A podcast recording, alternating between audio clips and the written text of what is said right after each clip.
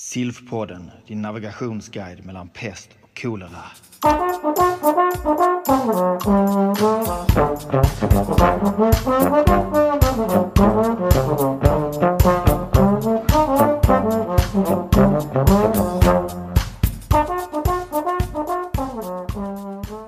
Ja, välkomna till eh, det allra första avsnittet av Silfpodden. Eh, det inspelas idag tisdagen den 29 september och vi befinner oss eh, högst upp på våning 6 på eh, infektionskliniken i Malmö.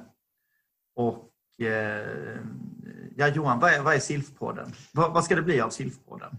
Ja, SILF-podden får bli lite grann vad vi gör den till och tanken från början är att vi ska kunna på något sätt eh, få ett trevligt format där vi får höra det senaste nytt om olika infektionsframsteg runt om i världen men framförallt i Sverige. Och tanken är att vi kan ha eh, intervjuer om folk som är väldigt kunniga om sepsis, om CNS-infektioner eh, där vi kan ha en trevlig diskussion och se vad vi kan komma fram till och lära oss någonting som är nytt. Jepp, och vilka är vi då? Vem är du Johan? Ja, Johan Tam heter jag. Jag gjorde AT och ST på infektionskliniken i Halmstad och sen så har jag jobbat i Malmö mer eller mindre sedan 2003 och eh, jag har väl framförallt ett intresse av eh, de svårast sjuka i infektioner och sen så är jag också intresserad av resistenta bakterier för jag har disputerat på ESBL, epidemiologi. Och vem är du då Fredrik? Ja, eh, Fredrik Månsson heter jag, också infektionsläkare här på Skånes universitetssjukhus södra del i Malmö. Och jag har jobbat här sedan 2001 och eh, har väl framförallt fokus på hiv och tropiska sjukdomar. Så förhoppningsvis kan vi komplettera varandra med bakteriologi och virologi. Då. Och sen så idag har vi en eh, spännande gäst med oss som heter Lisa Mellhammar. Vill du berätta lite grann om dig själv Lisa? Eh, jag jobbar ju också på infektionskliniken på Skånes universitetssjukhus fast i Lund då, eh, och eh, är specialist och nu har jag disputerat i vår om, om sepsis. Ja, och det är lite grann därför vi har bjudit in dig. Och det var en fantastisk disputationsakt som var väldigt trevlig att lyssna på och som både jag och Fredrik lyssnade på. Och där hade du en opponent som hette... Det var Kristoffer Strolin, ja. Just det. Från KI. Och, eh, han var väldigt systematisk och noggrann och du fick verkligen eh, bekänna färg och du gjorde det med den äran. Det var, väldigt, eh, det var en fröjd att lyssna på er diskussion. Det var oväntat trevligt faktiskt. Ja. ja. Eh, så idag hade vi tänkt att vi skulle fråga ut dig eller få lite information om hur du eh, ser på sepsis och ja, vad är då sepsis, eh, Lisa, för dig? Ja, nu började med den jobbiga frågan. Um, nej, men jag tycker... Eller rättare sagt så här, vad var det som fick dig till att intressera dig för sepsis till att börja med? Eh, från början så gjorde jag ju det här första arbetet som mitt ST-arbete eh, som jag har med i avhandlingen som handlar om eh, bakteremiddiagnostik. Eh, och det tyckte jag, då tyckte jag, fastnade jag för forskning. Men sen var det bara den här, liksom, när man skulle skriva introduktionen och skriva hur vanligt det är med sepsis, så, så går det inte. Liksom. Eh, det finns inga riktiga siffror. Så sen när eh, Adam Linder då, som var min handledare ville göra ett arbete om eh, sepsis incident så tyckte jag att det var ju superspännande. Liksom. Tänk att, det, att, det, att vi inte vet hur vanligt det är, är ju Ja, vår tids, en av vår tids viktigaste sjukdomar och som har väldigt hög mortalitet. Och, mm. eh, vad var det du hittade? Hur vanligt är sepsis i Sverige? Eh, I vårt arbete, nu gjorde jag ju det precis när de nya sepsisdefinitionerna kom. Så då tittade jag både med hjälp av de gamla och de nya sepsisdefinitionerna. Och då får vi lite olika incidens för att de hittar ju inte exakt samma patientgrupper. Eh, men man kan väl säga där någonstans kring 600-700 Eh, per 100 000 invånare och år bland mm. vuxna. Sen försökte vi kolla bland barn också men där eh, är det ju så ovanligt. Eh, så där behöver man göra en mycket större studie för att ja, och, få med det. Och vad är det då den stora skillnaden mellan den gamla definitionen och den nya definitionen i sepsis? Um, Bara för de som inte är helt initierade i ämnet. Den nya definitionen, alltså definitionen är väl egentligen densamma, alltså att en infektion som orsakar ett dysreglerat värdsvar och som leder till organskada. Eh, skillnaden är ju sen hur, vad man har för kriterier för organskada. Det, eh, när det gäller infektionen så har man inte satt någon definition utan det är egentligen bara för organskada man har satt en, en definition. Och då använder man sig av SOFA-score som ju nu för tiden står för Sequential Organ Failure Assessment och som används mycket på IVA som en sorts eh, eh, markör för organskada eller en gradering av organskada. Men som när det kom från början var det faktiskt Sepsis Related Organ Failure Assessment. Så att det var egentligen för sepsis man hade tänkt ut det. Eh, och det som är fördelen med SOFA tycker jag är ju att det är en glidande skala. Du kan få mellan 1 och 4 poäng från sex olika organsystem och de gamla definitionerna så var det ju så att hade du trombocyter under 100 så hade du eh, en organsvikt. Eh, Medan nu kan du få, har du liksom 112 så kan du få en poäng där och sen kan du få en poäng från något annat organsystem. Så att det är en lite mer glidande skala. Och sen är väl tanken just med de här att de ska hitta mer okulta organdysfunktioner. Att det är ju redan innan det blir så tydligt som det blev med de äldre definitionerna. Och det är också något som, det är väl så vi vill, eh, vi vill ju hitta dem, eh, patienterna med sepsis innan de är alltför svårt sjuka. Så att det känns ju som ett bra, eh, också bra. Så det, man kan säga att det blir någon slags värdemätare av hur patienten mår. Menar du att man skulle kunna använda sig av Sofascore varje dag på en patient som blir inlagd även på en infektionsklinik eller blir det för klyddigt? Eller då äh, finns det andra sätt att avgöra? Då finns det kanske andra sätt att avgöra men egentligen så skulle man väl kunna göra det fast problemet med Sofa är ju att det är anpassat för intensivvård. Det återstår ju fortfarande att validera hur bra det fungerar utanför intensivvården. Mm. Och, ja. Så man kanske ja. Det håller vi på med. Det håller ni på med. Intressant. Ja. För jag tänkte förr i tiden att den här nya sepsisdefinitionen var mer en så att säga, likhetstecken mellan det som vi kallar för svår sepsis tidigare. Just att det, det, var någon form av organ. Det är ju sant. Ja. Det är ju en av fördelarna också att man har tagit bort det här. Eh, att man inte delar upp det i sepsis och svår sepsis längre. Och det känns ju som ett, också som ett steg framåt för det är ju bara kluddigt. Ja. Och de här incidenssiffrorna på 600-700 stycken per år, ja. är det, stämmer det väl överens med av hur det ser ut på andra delar av världen? Alltså, och då är ju det problemet. Alltså fördelen nu, tidigare så gjordes ju studierna också på olika definitioner och då är det ju också, eh, får man ju helt olika siffror.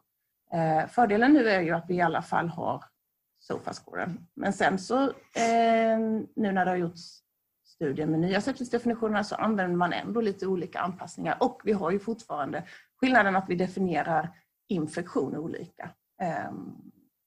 Ja, så, det är ju svårt ja. att jämföra siffror som kommer från olika ställen. Mm. Men man kan säga så här, eh, studier som är gjorda som våran på kliniska data i liknande länder som Färöarna har ju gjort en eh, fantastisk studie. De är ju en önation så de har ju kunnat, de kontrollerar alla som har eh, lagts in på sjukhus där.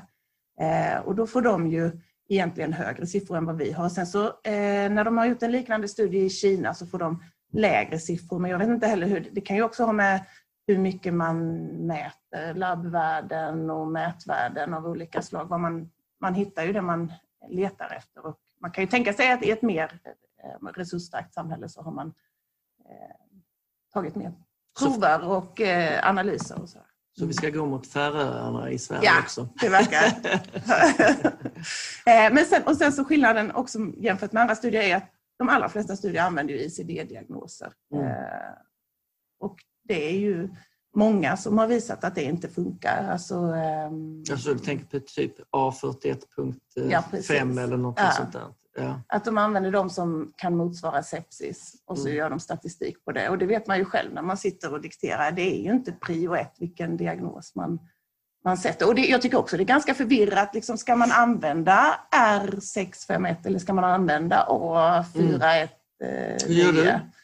Eh, nu vet jag ju att jag ska använda R eh, som bidiagnos. Mm. Och sen så kanske det kan generera pengar för kliniken då. Eller jag vet inte om den är penninggenererande. Det behöver det kanske inte... Det gör väl inte det ännu, men det är väl Nej. säkert dit vi är på väg. Vi brukar ju um, ja, göra som man gör i USA. Det, det är kanske där vi landar. Jag sitter här och är lite tyst. Alltså, jag, ni, ni, ni kom ju igång så himla bra så jag känner att, det, man, man är verkligen ovan vid det här poddformatet. Alltså. du får komma med instick. Det andra jag funderade på, eh, Lisa, för det, det vet vi ju att eh, om vi tittar på det gamla jämfört med det nya nu, att det är väldigt många som blir förblev eh, odiagnostiserade eh, i det gamla formatet. Mm. Eh, att det var väldigt få som fick den här sepsisdiagnosen. Hur har det sett ut nu? nu? För nu har ni ju varit ute och gjort reklam för det här att vi Mm. måste använda sepsisdiagnosen. Ni var ute i Läkartidningen och sa att nu måste vi använda detta och ni och andra har liksom promotat detta. Men har man på något sätt sett någon skillnad eh, sista året hur det har blivit? Eh, eller, Jag vet faktiskt inte det. nej. Eh, mm. För nu sitter vi här med alla våra covid-patienter som vi ska sätta diagnoser på och många är svårt sjuka. Och jag vet ju att du har fått den här frågan, men tycker du att covid-19 är en Ja, sepsisdiagnos? men det tycker jag. Tycker inte ni det? Jo, verkligen. Ja, det är ju väldigt många, eller det är ju som en eh, undergrupp till sepsis. Man har ju sett många likheter med eh, ja, en undergrupp till sepsis och man har ju testat olika sepsisbehandlingar. Eh, ja. Ja, och jag tänker, man har oftast den här, eh, i alla fall kan jag få en känsla för att folk tänker bakteremi så tänker man sepsis och Mm. att det är lite samma sak. Men här har vi då någon slags virussjukdom som Mm. orsakar den här dysreglerade immunresponsen och jag vet inte hur många influensapatienter som har varit sjuka på samma sätt som vi har satt någon sepsisdiagnos. Det kan jag inte Mm. påstå att jag har gjort utan då har det varit mera influensa och sen så kanske respiratorisk insufficiens eller någonting annat som har varit eh, den här bidiagnosen. Men sepsis har man nog inte riktigt reflekterat över. Nej. Och nu kanske man faktiskt får upp ögonen för det och sen så när det kommer influensor som liknar covid på något sätt så tänker man att. Ja, och det är nästan så att man kan känna att covid inte är en infektionssjukdom utan det är mer en immunologisk Ja. sjukdom. Eller jag vet inte hur man ska se på det, det är en helt annan Nej, diskussion. men, nej, men det, det går ju helt in i det här sepsisbegreppet. tycker jag. Att, eh, vi, vi pratade lite om det här innan med Mm. att eh, er studie här att ni hittade ungefär 50 procent bakterier och, och eh, 15 procent till ungefär som, som den hittade bakterier från annan lokal, men inte från blodet. Men ni hade storleksordningen 30-40 procent eh, där ni inte hittade något Mm. mikrobiologiskt agens. Och sepsis tänker vi ofta konceptuellt som en, som en eh, bakterieinfektion som sen ger ett eh, alltför kraftigt immunsvar. Men det är kanske så att vi har en, en hel del andra agens virusorsakade sepsis här så där, där, vi inte hittar det för att vi inte letar och, det, och eh, där vi kanske inte heller ser ett förväntat svar på, på bredspektrum antibiotika för att det egentligen inte är det som vi ska behandla. Jag tänker också att vi kanske kan dra lärdom av eh, IVA-läkarna som tänker mer organspecifikt. Att Mm. okej, det här har vi ett organ som har gått sönder och ett annat organ som är påverkat på ett eller annat sätt. Och just göra den här Mm. Graderingen, att vi, det har de ju gjort länge liksom, på Mm. sätt. Och vi har bara Mm. tänkt att okej, nu är det en Staphylococcus eh, sepsis. Eh, det kvad, alltså vi kommer från olika världar, vi tänker Ja. inte riktigt på organsystemet på det sättet. Ja, vi, vi, vi är ju väldigt tränade att tänka etiologiskt Ja. och att be, behandla etiologiskt och likväl som pneumokocksjukdom kan ge allt från väldigt mild till väldigt svår sjukdom. Så, alltså det, det, det gäller ju alla patogener egentligen att, att vi, eh, vi eh, har ett mycket brett spektrum av det kliniska utfallet. Mm. Och det är säkert så att vi, vi har mycket att lära oss eh, av det och där kommer ju dina score, eh, eller det- de, de, de scoresystemen Ja. som du har som du har utvärderat här inne i bilden också. Ja, men om vi bara backar till det här med eh, att snegla på eh, intensivvårdsläkarna och så, så överhuvudtaget så är det ju ganska konstigt att all medicin går åt personalized medicine. Och så håller vi på att kolla på, eller liksom, inom sepsis har man inte gjort det. Nu kommer det ju, liksom, det är ju hett just nu, men, men visst är det märkligt. eh, Ja, men, det, men det är kanske för att vi har haft att sepsis har varit så dåligt definierat. Helt Ja. enkelt. Att, att det har varit en diffus grå massa och att vi nu Ja, eh, börjar spalta upp vad, vad det Mm. egentligen är för olika entiteter som, som döljer sig i sepsis. mm. Ja, och kanske att vi som disciplin, vi, det här känns ju verkligen som en eh, viktig, kanske en av de viktigaste infektionssjukdomarna vi har.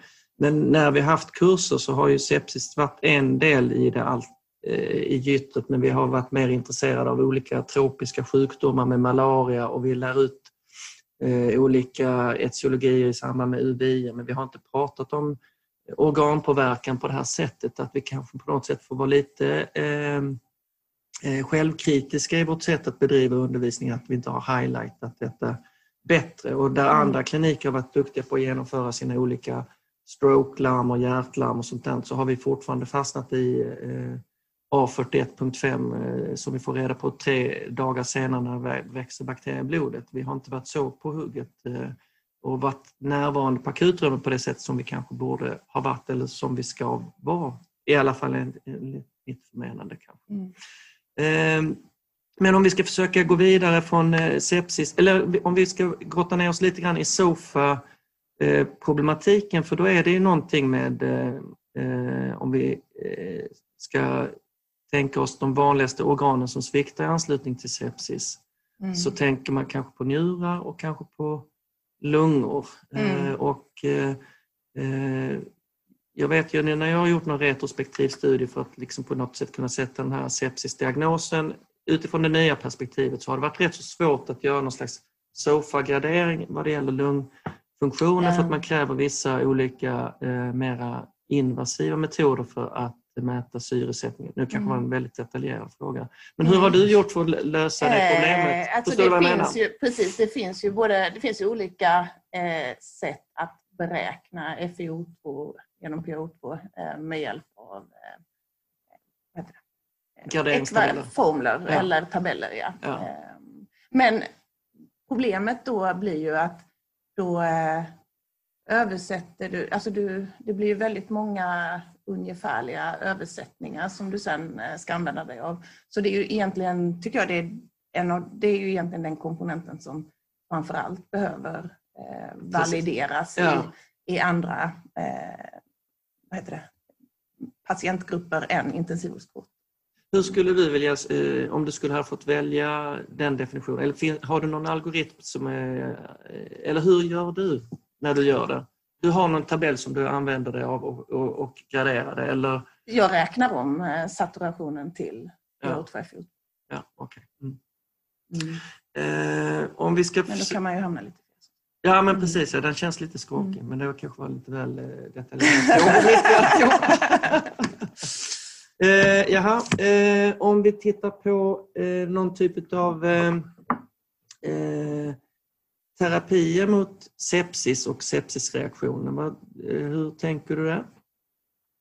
ja, men då är, tror jag nästan vi är var innan. Problemet tror jag är ju att det är en sån homogen grupp så att när man har testat olika terapier så blir det, ja det hjälper kanske för någon undergrupp men det märks inte för att det är så mycket eh, ja, annat som grumlar bilden. Liksom. Att man måste hitta, man måste dela upp sepsis i, på något vis i undergrupper och det kan vara med hjälp av biomarkörer eller kliniska data men att man på något sätt hittar olika, eh, man pratar mycket om subgrupper eller subfenotyper. Eh, sådär, eh, det skulle jag kunna tänka mig att, att jag tror säkert att det finns en undergrupp som är bekänt av kortison liksom, vid en eh, septisk men, men det är kanske inte alla utan vi måste hitta vilka det är. Och det är ju så beroende av när patienten söker också. Ja. Jag tänker att om patienten söker blixtsnabbt så är man inne i någon form av, och det har ju varit väldigt tydligt mm. med covid till exempel, att de, då kommer de in i, eh,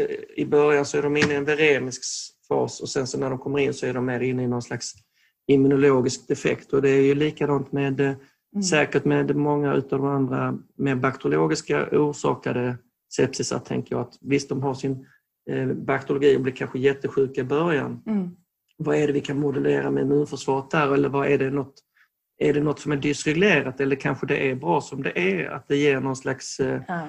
Eh, och, och å andra sidan kommer de in lite senare så kanske de är inne i någon form av antiinflammatorisk fas och vad är det man ska laborera med där? Jag tycker det känns jättesvårt. Mm. Och nu känns det som att vi använder kortison både till virus och till bakterier och vi lägger bara locket på på någon slags allmän... Eh, men i den här detaljnivån så finns det svårt med olika läkemedel att eh, harva, även om vi kanske börjar komma eh, närmare med de här IL-6-blockarna eller vad det nu är för någonting som man ska använda sig av. Eller hur, hur tänker du? Eh, nej men det är svårt det här eh, också, precis som du beskriver, att man vet inte vilken fas patienten är i. Och en del andra sjukdomar så vet man ju så här, eh, en stroke eller en hjärtinfarkt, så vet man när det börjar. Men, men vi vet ju liksom inte när patienten, när vi träffar patienten om eh, den har haft eh, sepsis, eh, det precis börjar eller det började för flera timmar sedan. Så att det, är, ja, det är så många osäkerhetsfaktorer som vi inte riktigt eh, kan eh, em, kategorisera. Finns det någonting i alla de här eh, biokemiska eh, spektrumet utav prover som man kan tänkas ta? Jag vet ju att ni har, varit extremt duktiga med det här heparinbindande proteinet och sen så har vi då CAP, vita och PCT och det finns alla möjliga, du kan de här adrenomodulin-grejerna inte eh, och allt vad det finns. Det skulle ju på något sätt kunna ge någon form av fingervisning på, eller IL6 kanske, eller Mm. IL1 eller någonting Och sånt. kanske inte enskilda utan mer som en profil. Eh, Ja, exakt. Ja. För tänker om CRP har hunnit stiga åtminstone Mm. så vet man att de varit sjuka i alla fall i två, tre dagar kanske. Eh, Jag vet inte hur man ska resonera. Nej, Jag tror man måste kartlägga dem, liksom hitta olika undergrupper där igen. Ja, och när vi har prat- profiler. Precis, Mm. ja. och när vi har pratat om att påverka till exempel IL6 på eh, covid-19 eh, och de här IL6-nivåerna och om man jämför om patienten kommer in med en bakteriologisk infektion eh, så har de ju ett helt annat IL6 De har eh, legat skyhögt. De har mycket legat- högre. kolossalt mycket högre. Ja. Eh, Och frågan är om det är något, det, kanske är något immunförsvar som vi behöver, eh, den här reaktionen för att eh, på något sätt sätta broms för eh, eh, infektionen som sådan. Men det blir ditt nästa projekt Lisa, att, att skapa de här profilerna. Överlåter jag till någon annan. Ja, Det här är oerhört fascinerande om, om, om man kunde få en, en, en, en profil med 10-15 parametrar Mm. som ger oss både en bild av var i tidsförloppet och, och hur kraftigt eh, svaret är och, Mm. och, och om det skulle kunna styra om, om man, man ska gå in och modulera med lite kortison där och kanske någon antikropp där och eh, när man kan deeskalera antibiotika och, och, eh, och, om 30 eller 20-30 år kanske vi jobbar på, på ett sådant sätt. Alldeles Och- och säkert, alltså. och, och med eh, någon, någon sorts algoritmer där vi, där vi går in och pinpointar Ja, eller så är det fortfarande betametason, eh, 5 milligram till alla. som kommer in dag, eh, från, från dag fem så ska alla ha betametason.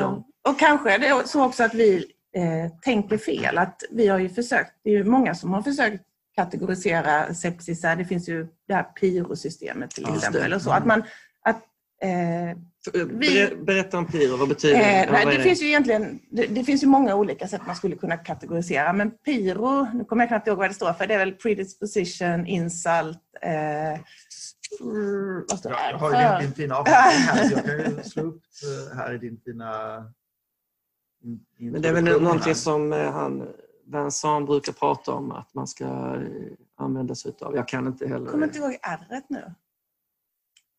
Predisposition, insult, response and Just det. organ dysfunction. Ja. Står det. Det, det, det är ju har har ett förslag på en uppdelning, men eh, man har ju inte riktigt kommit fram med de här uppdelningarna heller. Och då är det ju eh, en tanke som nu finns, det är ju att vi har fel när vi kategoriserar dem. Så att man istället ska använda eh, machine learning eller låta en dator hitta Ja. Mm. mönster. Exakt. Eh, att- Mm.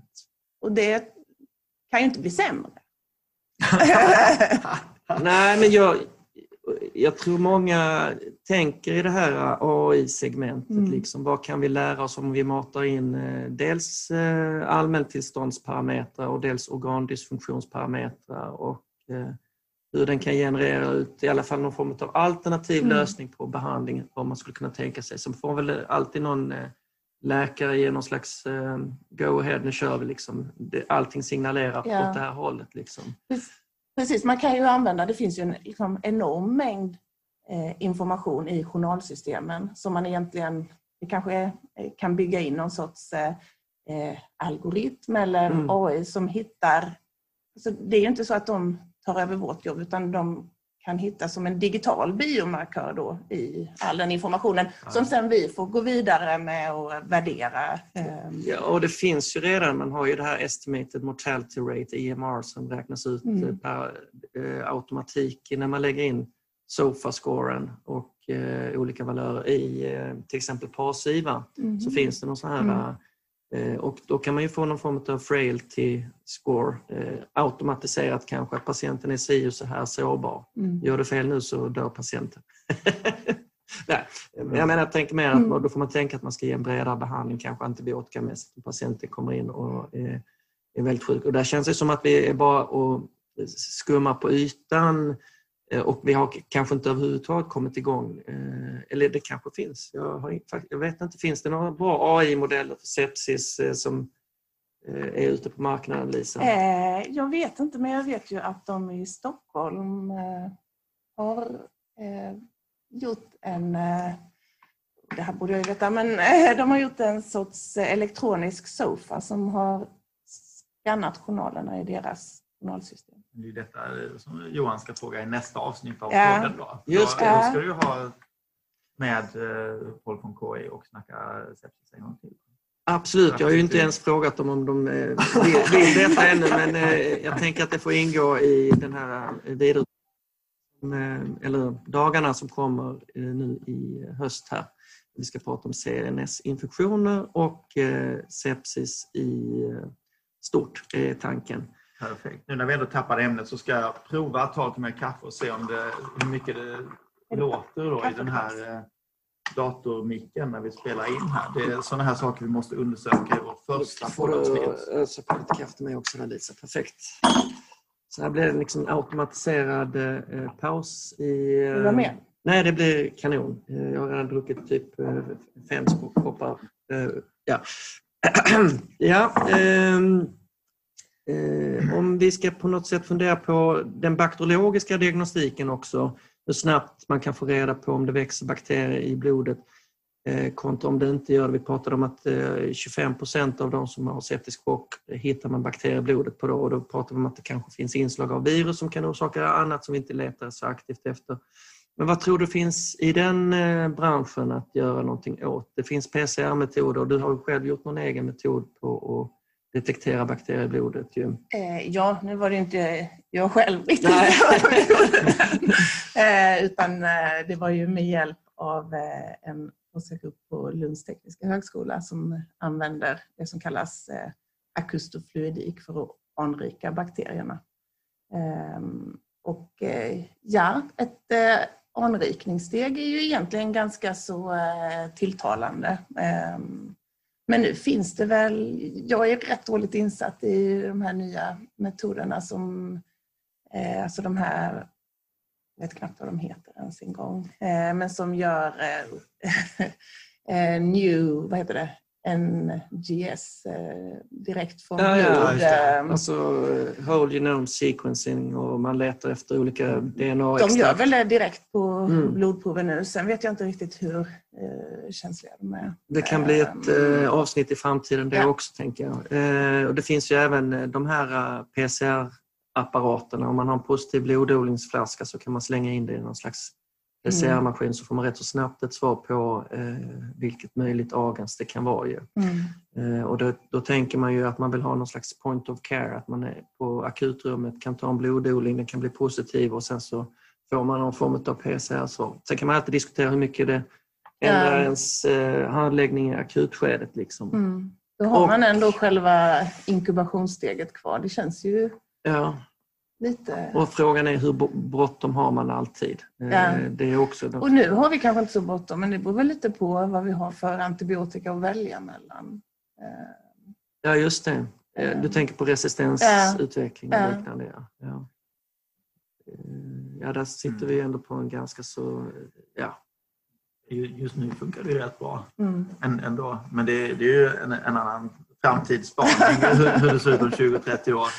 Om vi eh, kan, kan använda antibiotika på samma sätt som vi gör nu. Mm. För annars blir ju, då kommer ju liksom Då- eh, diagnostiken i ännu då blir den ju ännu viktigare. Precis. Ja, och att man på något sätt kan eh, rikta behandlingen rätt så snabbt om det nu är Ja. en resistent bakterie. Mm. Eh, absolut. Jag tillhör fortfarande de som är optimistiska om framtiden trots allt. Ju. Eh, efter att ha fått eh, gjort färdigt mina eh, studier och eh, fått mina anslag så känner jag inte att vargen alltid kommer utan jag tänker ändå att det finns hopp om eh, massa nya fina antibiotika som är effektiva Mm. mot olika resistenta bakterier. Så jag tänker ändå att vi har gjort oss en läxa.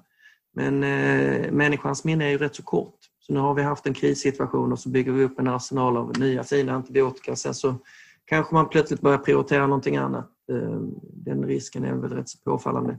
Vi hade liksom en... Eh, eh, vi var på väg mot en häftig pandemi redan 2008-2009 och det, det minnet försvann ju 2012 i alla fall för våra regionpolitiker i Skåne för man drog bort alla lagren på skyddsutrustning då, eh, 2012. Det var tre år efter den pandemin. Så vi får på något sätt komma ihåg hur hårt detta har drabbat oss. Men det var inte det vi skulle prata om idag. Eh, men om vi ska grotta ner oss mer i din eh, avhandling. Har vi pratat om incidens av eh, sepsis, Lisa. Vad är, vad är det andra du tänker att du har lärt dig av ditt forskningsprojekt? Eller dina, dina flera forskningsprojekt. Du har fem artiklar med i detta.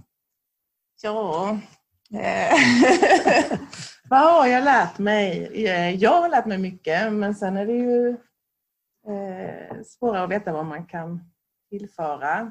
Ehm, Ja, vad vill ni prata om? Vad, hur ser Vi fram... pratar om och- den här, eh, hur vi ska hitta patienterna på Ja. Det, det, det, det tycker Ja. jag är, är, är det kanske allra mest spännande här. Liksom. Det, alltså din, din utvärdering av scoresystem och hur, hur vi verkligen ska fånga de här Just det. Mm. patienterna som, som, eh, som vi visserligen har blivit mycket bättre på att fånga Mm. eh, eh, Absolut. De, de, de sista åren med, med införandet av våra sepsislarm Mm. eh, och, och, och, och så. Men, men, eh, men eh, de, här scoresystemen faller ju olika väl ut i, i, Precis. i, i dina artiklar. Och, så, så dels det, vad, är det som kännetecknar ett bra scoresystem och hur kan man göra dem Man kan säga så här att i, i, alla fall i Lund innan man införde rätt så tror jag att man hade ingenting. Så Mm. då är det ju ändå det är bättre än innan. Eh, Men sen tror jag att man liksom, eller det är väl det jag visar att det finns förbättringar man kan göra där. Till exempel om man tittar på rätt så undervärderar det eh, CNS-dysfunktion och eh, hypotoni. Att, där kanske, nu, nu är det ju klart att rätt måste ju, det är ju inte bara för att hitta sepsisar utan det är ju för allt annat på akuten också. Men om, om man ska hitta sepsisar så tycker jag att man på något sätt borde värdera upp eh, just parametrar för eh, CNS-dysfunktion och hypotoni. Ehm, och sen, Hy- hypotoni. ja, Ja. och sen Och vad eh, Q-SOFA. Får Mm. jag bara grotta ner mig i Mm. hypotonin då? Mm. För att, eh, jag har ju någon slags liten käpphäst kring att man pratar bara om systoliskt blodtryck många Mm. gånger när man ska identifiera hypotoni. Men sen kan det vara ett blodtryck genom 90 genom 70. Mm. Och för mig är det ju medelartärtrycket som är helt eh, avgörande. Mm. Men det är ingenting som man har med i något scoringsystem, eller är det med? Nej, jag, jag får nog eh, tjuvkika på min eh, sån här. För att en ung kvinna eller man kan ju Ja. ha systoliskt blodtryck 90-95 utan att det måste faktiskt betyda så himla mycket. Utan Mm. det är ju medelartärtrycket som är det väsentliga där man ändå väger in och viktar in det diastoliska eh, Mm. trycket lite mer. Mm. Eh, Just det, men nu kommer jag ihåg. Eh, Både Q-surfa, Rätts och News tar ju bara med det systoliska blodtrycket. Ja. Eh, Men det vi gjorde också var ju att just att vi lät datorn hitta ett nytt eh, em, score då Mm. för att hitta och förutspå sepsis. Och då kom faktiskt både systoliskt och diastoliskt blodtryck med Mm. em, som parametrar som var bland de viktigaste. Ja, och då borde man kunna vikta ihop det med Ja. medelartärtrycket Ja. egentligen. Där man behöver ett medelartärtryck på 55 för att hjärtat ska må bra och Mm. 65 oftast för att njurarna ska producera urin. Liksom. Och då har man ju ett effektmått som man kan följa sen också. Mm. att vi ska komma upp i en viss nivå. Det är ju så man jobbar inom intensivvård, att man ska ha vissa eh, targets på något sätt Mm. för att patienten ska må så bra som möjligt. Men då står vi på akutrummet, man kör sin rätts eller om det nu är news eh, eh, som man kör, eller någon form av scoringsystem. Mm. Jag tänker på infektionsläkarens roll i detta. Ja. Hur, eh, hur ska, vi, ska vi sitta som några antibiotikakonsulter på vårt rum och ha en bra tillvaro och zooma runt eller ska vi vara närvarande på sepsislarmet? Eller hur tycker du det ska se ut? Jag tycker det är jättespännande med sepsis jag tycker vi ska vara där. Ehm, Och det tror jag också att vi har något att tillföra där. Dels med antibiotikamässigt men också att leta fokus på patienten är ju faktiskt eh, jätteviktigt också. Eh, och också bedöma. Vi är ju ändå vana vid att se svårt sjuka infekterade patienter så jag tror vi är rätt bra på att bedöma eh, om de sviktar i organen och vad, det är ju inte allt som är så tydligt utan ibland är det ju någon känsla eller jag håller helt med dig. Eh, Och det är säkert en och annan bakjour som, eh, eller primärjour som Mm. förbannar något sånt här uttryck men det känns ändå Mm. rimligt att vi ska vara nere på akutrummet. Eh, Och kanske att man ska till och med jag skulle ju vilja haft någon infektionssköterska med mig också. Mm. Och att man är med och bedömer patienten och sen att man flyttar upp det till någon infektionsavdelning sen. Och sen om det är intermediärvård på den infektionsavdelningen eller att det sen blir en glidning över till någon intensivvård så har vi varit med där hela tiden. För vi Mm. har sjukhusets svårast sjuka patienter många gånger som ligger dåligt övervakade på olika infektionsvårdavdelningar. Eller eh, är det för djärvt påstående? Nej, jag tycker det låter helt fantastiskt. Eh, eh, Det såg vi ju också att liksom, oavsett om du använder News eller Rätts eller vårt score så som sämst så kan det bli så att vi måste utvärdera tre patienter för att hitta en sepsis. Och det är ju egentligen, Ingenting. nej det är det ju inte. Nej, jag håller med. Så det, det gör vi. Det gör vi. Det är klubbat. Det är klubbat. Infektionsläkare på alla sepsislarm. Men sen Åtminstone- tror jag också, sen så Mm. finns det ju också många patienter som man ibland, alltså vi, vi har ju problem eh, med, alla patienter kanske inte ska komma som ett larm. Ibland kan det ju vara eh, patienter som, där man känner att det är inte så, eller det verkar inte vara så bråttom och det kan vara patienter som kommer från ett boende eller har någon bakgrundssjukdom som gör att de mår väldigt dåligt av att vara på akutrummet. Och då kan man ju också eh, ha en roll i att backa Ja, håller med och också att det, det är ju inte, eh, har inte patienterna sviktande cirkulation så verkar det ju inte vara så viktigt med blixtsnabb antibiotika. Utan då kan man ju faktiskt ta sin tid, se till att man får alla odlingar och sånt. Och där, där, det tror jag också vi är rätt Ja, att man faktiskt kan skynda långsamt och ta reda på var sitter fokus någonstans. Eh, Är det en lunginflammation eller är det en? Mm. Och då har jag en känsla av att om man är på ett larm så vill folk liksom bestämma att vilken antibiotika ska man ge nu? Mm. Och vi har ju olika värderingssystem där man säger att eh, säg, så här bra har det varit eh, på det här sepsislarmet eftersom man har gett antibiotika inom en viss tid. Men det Mm. behöver inte alltid vara rätt.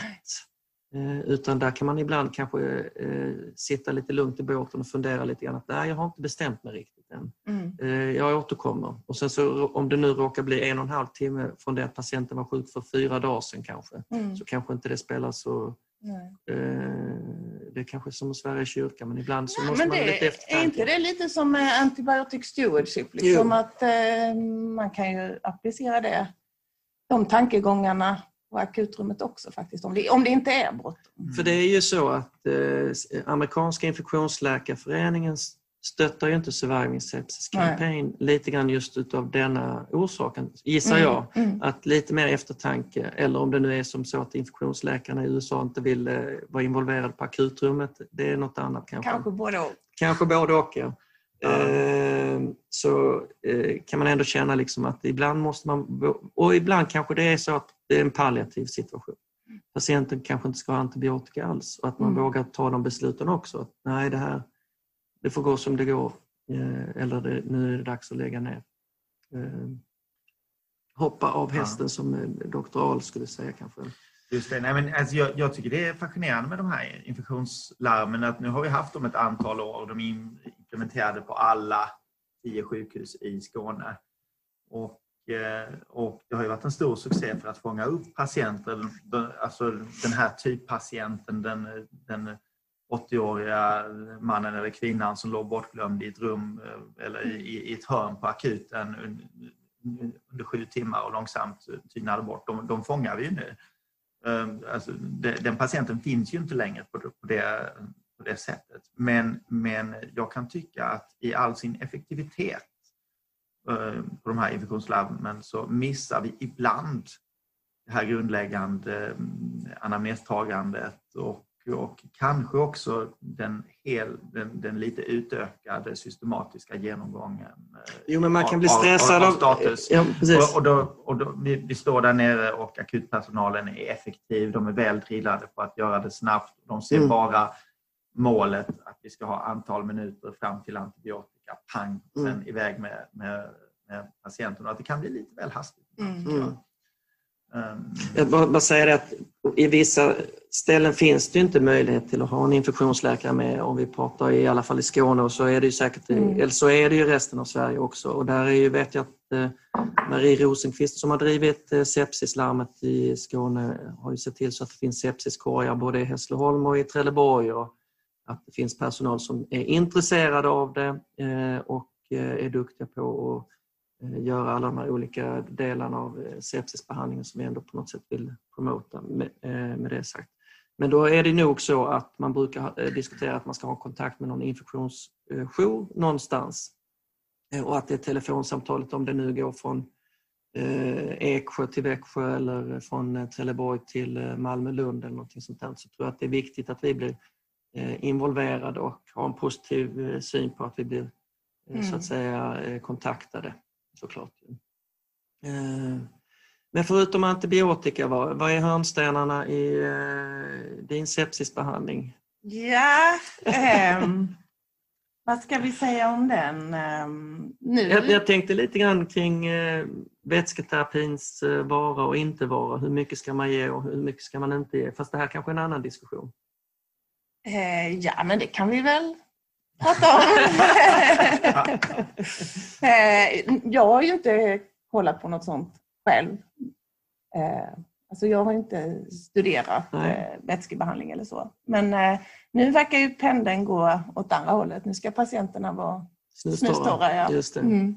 Men eh, eh, de har väl en vätskebrist ofta när de kommer. De har haft feber, eh, är lite andfådda och sådär. Så de har väl ofta vätskebrist. Vi ska väl ge dem lite vätska. Men sen tror jag inte vi ska göra som vi gjorde för några år sedan och Nej. ge fyra liter ringer. Liksom. Det är ju Nej. ingen poäng med det. Nej. Utan, eh, eh, ge dem någon liter och sen någon kolloid och sen funkar inte det så snabbare på med eh, vasopressor. Absolut, ja. Det tror jag också. Mm. Eh, Helt, och särskilt om patienten har något fokus i lungan till exempel. Ja. Öser man på med massa vätska så får man Ja. vätska i där inflammationen sitter så får man då ett eh, andningsbekymmer som brev på posten Mm. att försöka hålla dem. Men då måste man ju ha tillgängligt vasopressorer också. Alltså kunna...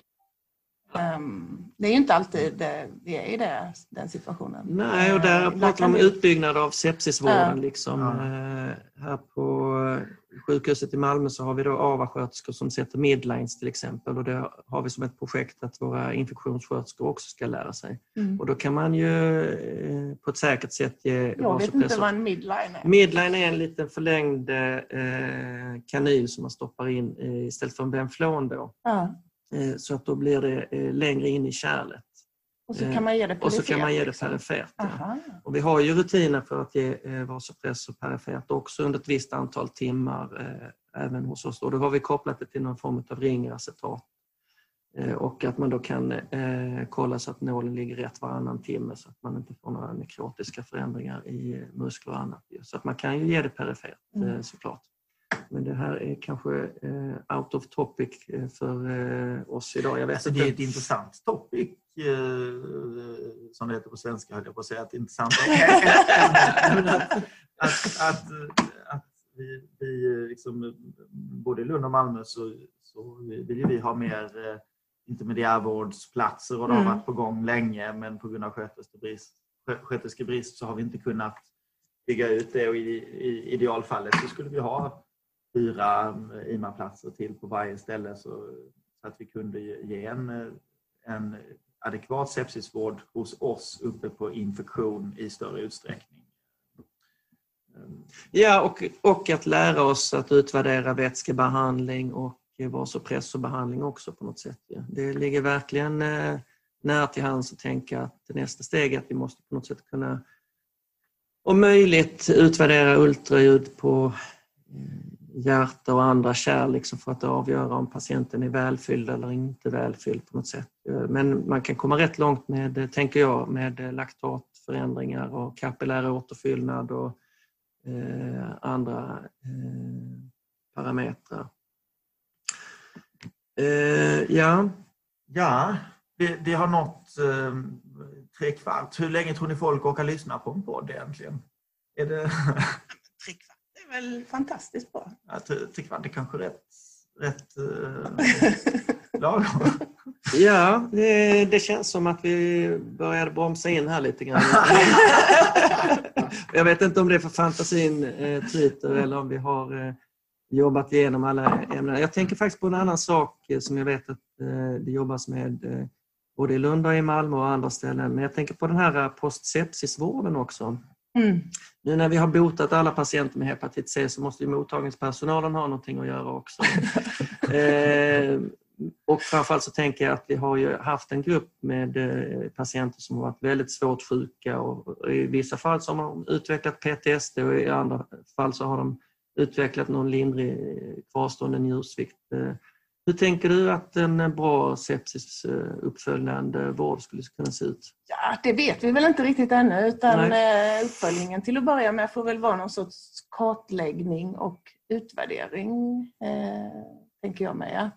Eh, men man kan ju tänka sig att det också finns just det här dysreglerade världsvaret, att man inte hittar tillbaka till eh, homeostasen utan att det är någonting som eh, gör att det går åt fel håll. Att man eh, har en upp eller nerreglering på något vis eh, som man kanske behöver en behandling för på sikt. Liksom.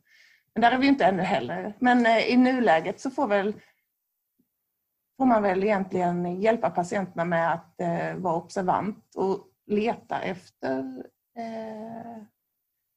vad ska vi säga, följder som eh, man kan hjälpa dem med. Liksom Lite dem... att man går igenom, precis som ja. vi gör när patienten kommer in, att man klassar dem i en SOFA-score, hur väl organen fungerar. Ja, när precis. de läggs in så kan man värdera dem så efteråt att om också. de har liksom fått eh, någon nedstämdhet eller kognitiv påverkan, då kanske de kan vara hjälpta av någon sorts insatser om man att man diagnostiserar det. Att det är väl något, någon sån kartläggning. Ja. ja. Uh, ja. Jag, jag, tänker att detta kommer väl säkert att snabbas på nu med, med, med covid-epidemin mm. och den antagligen rätt standardiserade uppföljning som vi kommer att nå för de svårt sjuka mm. covid-patienterna. Och det, där skulle vi kunna ta någonting och faktiskt och COVID, kopiera ja. över till vår sepsisuppföljning, ja. för det är ju ändå rätt likt. Ja, och det är ju härligt där på det sättet med eh, covid-patienterna, att de är så homogena. Det är ju det vi letar efter i sepsis, att vi vill hitta de som är någonting och som är likadana. Och här, mm. Så är det väl här. Så att man, eh, jag ska inte säga att det är härligt, men eh, just den aspekten är ju eh, tacksam kanske mm. att börja med. Att det är ju mm. ett liksom, gyllene tillfälle att följa de patienterna för att man faktiskt har en liksom, då är vi tillbaka på det här med att problemet med sepsis är den här heterogena gruppen ja. där någonting bara ja. smetar ut mm. så att vi inte får några riktiga resultat. Och här har vi ett utlösande agens bara. Ja, just det. Och, exakt, och, då, och hur det kan påverka så många eh, olika organsystem mm. eh, och hur ska man då följa det kontra eh, en massor med olika eh, bakterier och andra virus. Liksom. Hur ska mm. man kunna få in det i förhållande? Men det är klart att vi har ju bara olika organsystem som kan svikta ändå. Men jag tänker ändå att här har vi kurs 1A, att mm. lära oss av eh, covid. Eh, så det känns som att den kan vi sno rätt av kanske i framtiden för sepsisuppföljningen. Mm. Eh, ja, jag tänker kanske att vi ska runda av. Eller vad säger ni andra? En kaffe till. En kaffe till. ja, då tackar vi eh, Lisa så väldigt mycket att vi ja. kom hit och Tack för att ni ville ha mig här. Avhandlingen. Uh, ja. Nästa avsnitt kommer om ja. cirka en månad skulle jag tänka ja. mig. Och då kanske det kommer två avsnitt rätt så kort därefter varandra. Då handlar det mest om eh, CNS-infektioner och om sepsis igen. Eh, och då är det eh, från sepsisgruppens håll också. Och ehm, jag tänker också att passa på att säga att vi är väldigt tacksamma för feedback. Dialekterna kan vi inte göra så mycket åt men Gärna förslag på ämnen som ni vill att vi ska prata om och tack vare Zoom så kan vi intervjua folk både här och där Eh, med eh, lätthet så fort vi har lärt oss teknologin. Eh, men ge oss gärna feedback. Det går bra att mejla oss. Ehm, och är det några andra uppslag så är ni välkomna att höra av er till Infektionspodden. Jajamän, och både Johans och min e-mailadress finns ju på infektion.net. Om ni går in där på styrelsen så sitter vi båda i den och där står våra e-mailadresser. Så tack så mycket Lisa för att du ville komma. Tack. Så, hej då. Hej då. Hej då.